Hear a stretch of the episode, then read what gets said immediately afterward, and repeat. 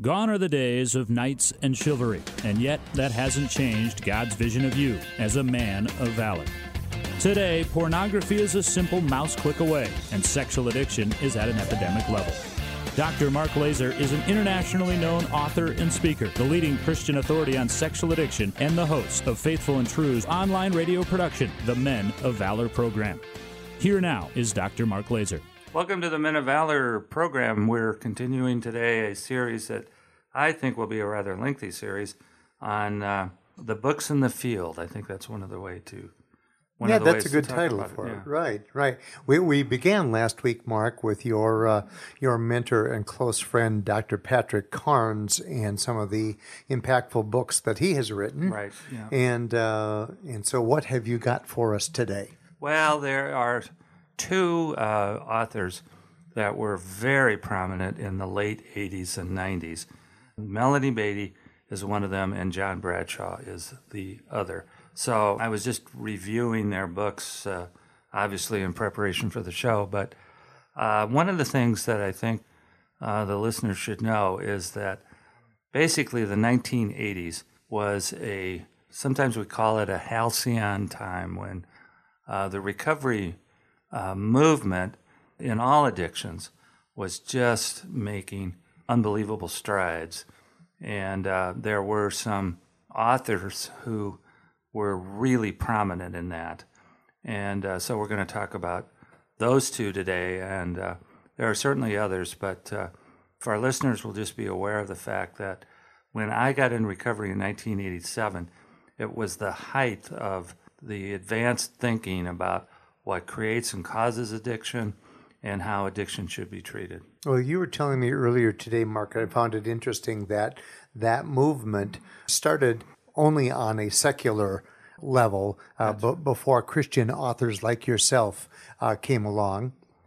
That is right. The Christian community, don't get me wrong, was, you know, always concerned with addictions, but, you know, I think the approach had been uh, historically to kind of pray about it and, uh, you know, uh, accept the fact that you need a deeper faith. And uh, sometimes that uh, had the effect on Christian populations of just increasing their shame uh, because they, they did feel like they had prayed and done everything their church leadership was telling them to do, and it you know it wasn't really working. So It wasn't enhancing their sense of hope, was yeah, it? that's right.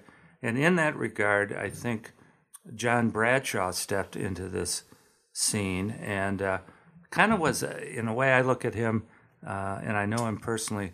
It was a bridge for some of us Christians, and by bridge I mean he was a self-reported uh, spiritual person and had some Christian background. I think at one point he'd even considered studying for the priesthood, but he wasn't an evangelical Christian in the way that you or I or most of our listeners would define it. But back in those days, the late 80s, he had a couple of books that came out that were just absolutely uh, the number one influential books in our field. The first one, and this is the transition about what I was just talking about, that was so important for a lot of even Christians to read, was a book called Healing the Shame That Binds You. And in that book, Bradshaw was very clear in defining well for the first time, you know, what the dynamic of shame is all about. And, you know, that sense that, you know, we're bad and worthless people, we can never get anything right, no one will love us as, as we are, and those kind of things he well defined. The bridge, I think, spiritually, is that uh, he uh, divided shame into what he called unhealthy shame, the I'm a bad and worthless person shame, and healthy shame, which was that sense uh, that I, I need God, I, I need a spiritual life uh, in order to finally get rid of the shame. This is bigger than me. This is a lot bigger than me. And, you know, again, Bradshaw would not have defined that as having a personal relationship with Christ, but he would have defined it as we know we have a dependency on God as we understand God. And in that, you can you can hear the uh, the influence of uh, the twelve step community in that the second and third step had been kind of neutralized in terms of of God because there were so many people going to Alcoholics Anonymous in the early days who had that sense of religious shame and uh, just didn't want to hear any talk about organized religion and uh, those kinds of things. So Bradshaw kind of stepped in that gap and uh, really helped all of us understand shame. And of course, the title of the book, Healing the Shame, which didn't really have a uh, evangelical Christian approach to that, but it did recognize that we needed to convert the unhealthy shame to healthy shame, which was like the third step. We turn our life over to the care of God as uh, we understand God. So it left it open to a person's individual interpretation of that, but at least it was pointing all of us in the right direction of where shame is really healed. Did you feel that Bradshaw was one of the first then to make this connection with uh, sexual addiction healing and the 12 step programs? Well, it's all of these uh, these authors in those days, including the two we're talking about today, pretty much came out of the 12 step tradition. Okay, so okay. That, I think, is still today, and the reason we're talking about it, it's still today worth the read okay. in terms of understanding your shame and what binds you and uh, what direction you need to move in order to get to his sense of healthy shame. Well, let's stay on John Bradshaw then. Okay. Was there a second book of his that yes. you'd like to talk about? Because then, after we take the break, we can talk about the second author uh, when we come back from our break. Okay, that's good. Yeah, the second book was uh, perhaps even more influential in the field. The first book was Healing the Shame That Binds You. The second book was called Bradshaw on the Family. And uh, what John did is uh, he did a PBS series. He was really the first addiction person to do a series on uh, television, public broadcasting, and it was also called Bradshaw on the Family, and it indicates uh, again the bridge in that you know John really understood well family systems dynamics and some of the things that were foundational even to the field of sexual addiction and he, he just had a wonderful sense of humor and a way of defining that and telling case stories and case illustrations of uh, you know family dynamics that are unhealthy, like you know we don't talk, we don't feel, uh, you know those kinds of things. And so uh, the the movement, the the field back in those days was just heavily influenced by these family system dynamics. And Bradshaw wrote later books on healing the inner child, you know, wounded uh, part of ourselves that you know, grew up in these dysfunctional families and experienced sexual, physical, emotional, spiritual abuse. He was the one that was talking about spiritual abuse, and uh, and so all of us, you know, kind of got into, oh, geez, you know, we all came from these completely unhealthy families, and no wonder we are the way we are. And uh, I think we have to look at it as a bridge. While on the one hand, it's important to understand maybe some of the abuse and so forth that happened to us. But I think what John was never really fully able to do is uh, uh, help us uh, know how to heal that and forgive and move on. And uh, I remember having a conversation with him about this, and also Pat Carnes, who we talked about last week, and they, they both said, you know, we're kind of stuck forever in you know this wounded inner child place.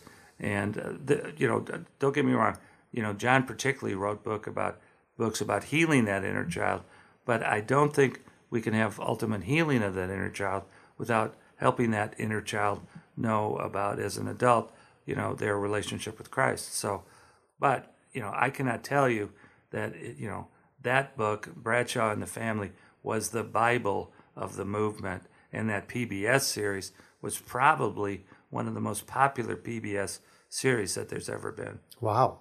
So, John Bradshaw. Yeah, John Bradshaw. Well, that's a great heads up for our listeners as they are constantly looking for uh, powerful resources, and that coming from you is a great recommendation.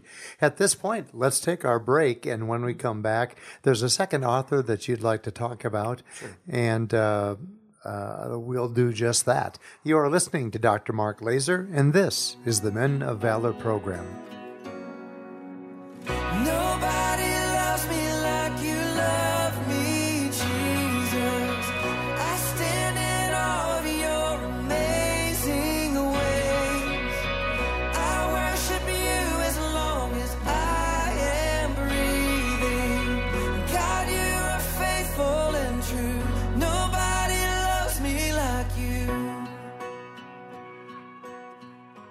You struggle with the use of pornography?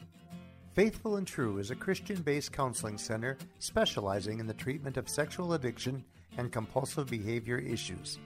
Our well trained staff has the highest levels of clinical expertise combined with personal experience to understand and effectively treat your sexual addiction.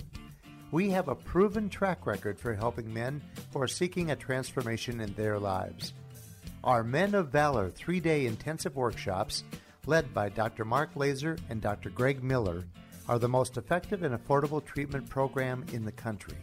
Our workshop alumni rate our workshops as life changing. We also offer workshops for spouses and couples. If you're ready to make a change in your life and are seeking a treatment program provided by the top Christian experts in the sexual addiction field, visit us today at faithfulandtrue.com to learn more.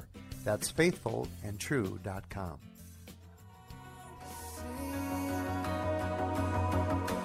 Oh, what a song to sing. Oh, what a song to sing. Oh, what a song. Time now for the trigger of the week. Trigger of the week. Uh, we were talking about this at lunch, as we so frequently do, and uh, we were recognizing that we're in the summer season of of reality shows and competition shows. America's Got Talent, and then the one we wanted to mention today. I forget the exact title of it. Is so you think you can dance or It, it's one of those. I know there are several versions out there of uh, of talented dancers. Well, this in- is the one with comp- Jennifer Lopez. Yeah, this on is the one. That's the one that we're talking about. Is the one with Jennifer Lopez. Also, the guy that we like from Dancing with the Stars, Yeah, Derek yeah. Derek uh, Hough. Hough. Yeah. So last season, I didn't really watch it, but there was a local Minnesota girl that uh, was on the show, and she was about fourteen or fifteen, and uh, I did see it one night because of the local interest, and uh, she danced. She was, you know, 14, 15, a nice, you know, wholesome girl in so many ways, but the costume she wore made her look like. Uh, I don't know. I, I I'm into mythologies, and it's like the Vestal Virgin. I mean, she was dressed in these white slip-like costumes, and And you wonder whether that comes from the producer of the show Or- or, or, from the individual trying to give their best performance. Yeah. I, I- don't, Right. I, I kind of wonder whether the producer is going for ratings, Yeah. you know, and thus is making strong recommendations to how the dancers are attired, Yeah. you know, or it's somebody saying, I'll look really good if I wear this. I don't know. I can't imagine that the producers were not involved in this. And uh, Right. my sense of her is that maybe she was unaware of Yeah. uh, the appearance and the effect that she had uh, on uh, men, particularly.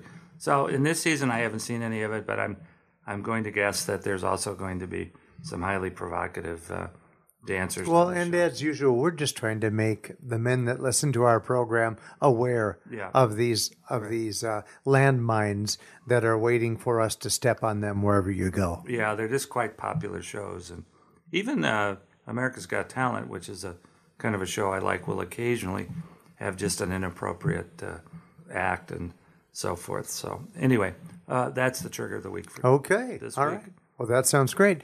Uh, Mark, let's return our listeners to today's show, in which uh, you are making some recommendations for some very strong uh, resources that are available. Yeah, well, we were talking about John Bradshaw. I have a funny story. Uh, back in the days when I was still working at uh, the hospital where I was treated, Golden Valley Health Center, which is now closed. Everybody, don't be googling it; it doesn't exist anymore. Uh, but uh, we had Bradshaw in to speak, and uh, the venue where we would do these things, I walked in there before he pulled up in his chauffeur-driven limo because he's a multimillionaire because of all his popularity there were uh, trees in our stage area. I, uh, bushes, trees, flowers. Uh, I had never seen this, and uh, he presented, and you know, a bunch of us talked to him, and uh, then he left in his chauffeur-driven limousine. And uh, next thing I know, I went back in the building, and all that stuff was gone. So I learned that uh, when you go speak, uh, there are certain things that you like having Was that in his rider that he would have greenery? Yeah, I think in, so. In the I- in the stage area. I think so. I think so. And then, you know, in those days, he was doing seminars and charging you know big dollars to go to them. So anyway, John Bradshaw. So the next one, the next author I'd like to talk about, I, I'm guessing is familiar to a lot of people. Melanie Beattie came out with a book also in the late 80s called uh, Codependent No More. Again, Melody came out of the 12 step program, Hazelden, the very famous treatment center here. He, she herself uh, had a life of relating to alcoholics, and uh, this really kind of came out of the field of alcoholism. And uh, she was the one to uh, put the term codependent on the book and began defining in that very seminal book what codependency is all about. And basically, you know, the earliest definitions are that a codependent is a person who is so interested in not ruffling feathers, uh, ticking off the alcoholic. They put up with stuff. They they tolerate things. They live with, sometimes even make excuses for alcoholics. So certainly, you know, the book became much more universal in that, and the term began to be applied to anyone who lives with an addict and uh, is more interested in keeping the addict pacified than in uh, challenging or confronting the addict. From that original book, is its codependency has, has come to define, you know, any of us who are so anxiety driven that that we give up ourselves. I mean, I think that's one of the definitions of codependency is that we lose ourselves in uh, over identifying with the addict and trying to keep the addict, uh, as we said, pacified. So we believe here today that uh, just about all the men that come here for sure, uh, underneath their addiction, there's also this layer of codependency where they just have a hard time.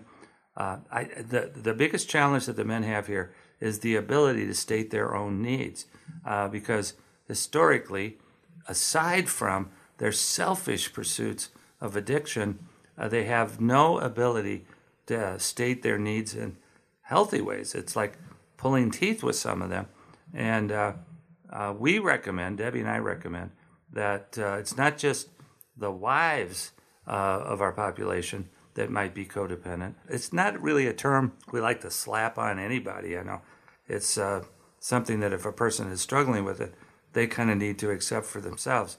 But we do recommend that uh, the men read books like Codependent No More. As soon as they get basically sober from their uh, sexual addiction, then we need them uh, broadening out to understand some of the the uh, anxiety dynamics that are underneath themselves. And so, again, understanding your level of codependency and using books like it is a, a very positive thing to do. Now, this is a good example where the Christian community did come along four, five, six, seven, eight, nine, ten uh, years later and started picking up on this and writing some Christian books about uh, codependency, which uh, uh, several of which we'll get into in later shows. Okay. So Now, I know- there's a second book that Melody wrote. Yeah, that's what I was going to mention. Uh, Debbie, in passing, had said that uh, she's got one of Melanie's books that she recommends for the women that come to the Women's Journey workshop. Which, by the way, in case we have wives listening today, uh, today's date is uh, actually the sixth of June, This is D-Day, this is D Day. All right, the you're right. 6th of June. Anyway, So anyway, we have. Uh, thanks for the uh, interruption. Um, we have the Women's Journey workshop coming up uh, later this month, uh, and we still have some available spots. So if there are wives out there listening who would love to have a very uh, impactful experience, uh, take a look at the Women's Journey workshop that can be found at uh, our website, faithfulandtrue.com this book of Melanie's, Debbie recommends for the women that come there. But she said in passing today at lunch, she said, "Do you ever recommend to the men Yeah. to listen to read this same book because it would be very beneficial to them?" Well, you know, the book is out because Debbie uses it in group. I think one of the other dynamics that we should talk about today is that the late 80s and so forth also became a time when a lot of the devotional books that Hazelden Publishing put out have become uh, very popular for all of us to be reading on a daily basis. There are books for alcoholics, books for this and that addict. There's even a book, uh, a devotional book for sex addiction in that Hazelden series. one of the things Melanie did was produce such a devotional book called The Language of Letting Go. And uh, that's the book that uh, uh, Debbie was, uh, they use it to start the women's counseling groups. And uh, uh, she was just recommending that maybe we use it in our groups. We still are using a book by Henri Nouwen, which we'll talk about on a later show also. But, you know, The Language of Letting Go is going to basically challenge you. And again, kind of that, that spiritual way that secular authors are capable of doing without being uh, specific to evangelical Christianity. But uh, it's kind of about the language of surrender. And of course, as Christians, we know that's an important thing for us to do. So as long as we keep that important in our minds, I think books like The Language of Letting Go, a devotional book, can be part of our spiritual arsenal on a daily basis. It's I would not say it's the only thing we should be reading, uh, but it certainly could be one of them. That's about it, Randy. I, I think that Melody has got a ton of other books. In fact, Debbie and I are featured in one of her books on coupleship that came along later. But uh, she's, I think, a good example of uh, an author who had one or two really good books in her, and then she had a contract with Hazelden at one point, believe it or to not, to continue producing. to continue to produce. I think she had a contract at one point for 10 more books. Well, if you've got one basic good idea, you know, trying to come up with ideas for 10 more books uh, does not always work the Right, best. But right. uh, certainly, Codependent No More and uh, The Language of Letting Go are, are seminal books that are uh, very powerful and important and a good read for our listeners. All right. Well, Mark, uh, you have shared with us today about John Bradford and Melanie Jack Brad, Bradshaw. Bradshaw. I'm sorry, John Bradshaw. For our listeners, Bradshaw, if you go to look for these titles, and Melanie Beattie. B E A T T I E. Okay. And you have been listening to Dr. Mark Laaser. I'm Randy Everett, your co host, and we're so pleased to bring you this show uh, as often as we can. Um, I, I say that because uh, we're a little off of our usual Yeah. schedule of every week, but at the same time, if you visit faithfulandtrue.com and click on the Men of Valor program, you're going to find 250 podcasts. Right. Uh, so there's always something for you to listen to, and we appreciate your loyalty in doing that. We hope that this coming week for you is going to be a week that's filled with many blessings and with great vision. You've been listening to the Men of Valor program with Dr. Mark Laaser. For information about this program or to learn more about Faithful and True, visit us at faithfulandtrue.com. That's faithfulandtrue.com.